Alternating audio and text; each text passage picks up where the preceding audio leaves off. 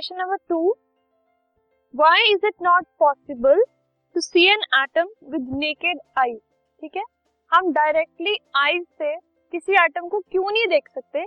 ये हमें बताना है। So it is very evident that atoms they are very very small atoms are tiny particles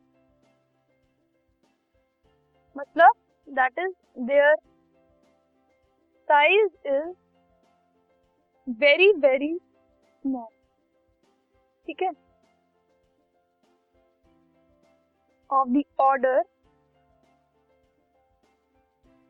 of ten raise to the power minus ten metre ठीक है?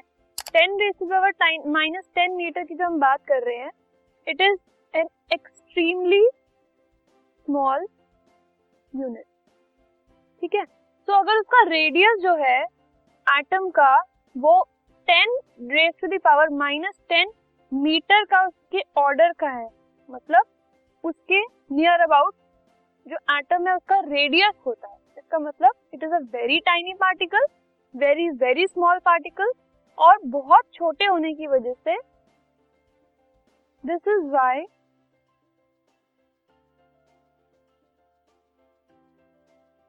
an atom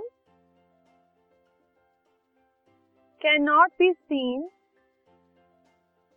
with naked eyes हम उसको eyes से नहीं देख सकते, क्योंकि वो बहुत छोटा होता है। इतना छोटा होता है कि उसका radius is ten raise to the power minus ten metre around ठीक है? So this is the reason why we can not see atoms with naked eyes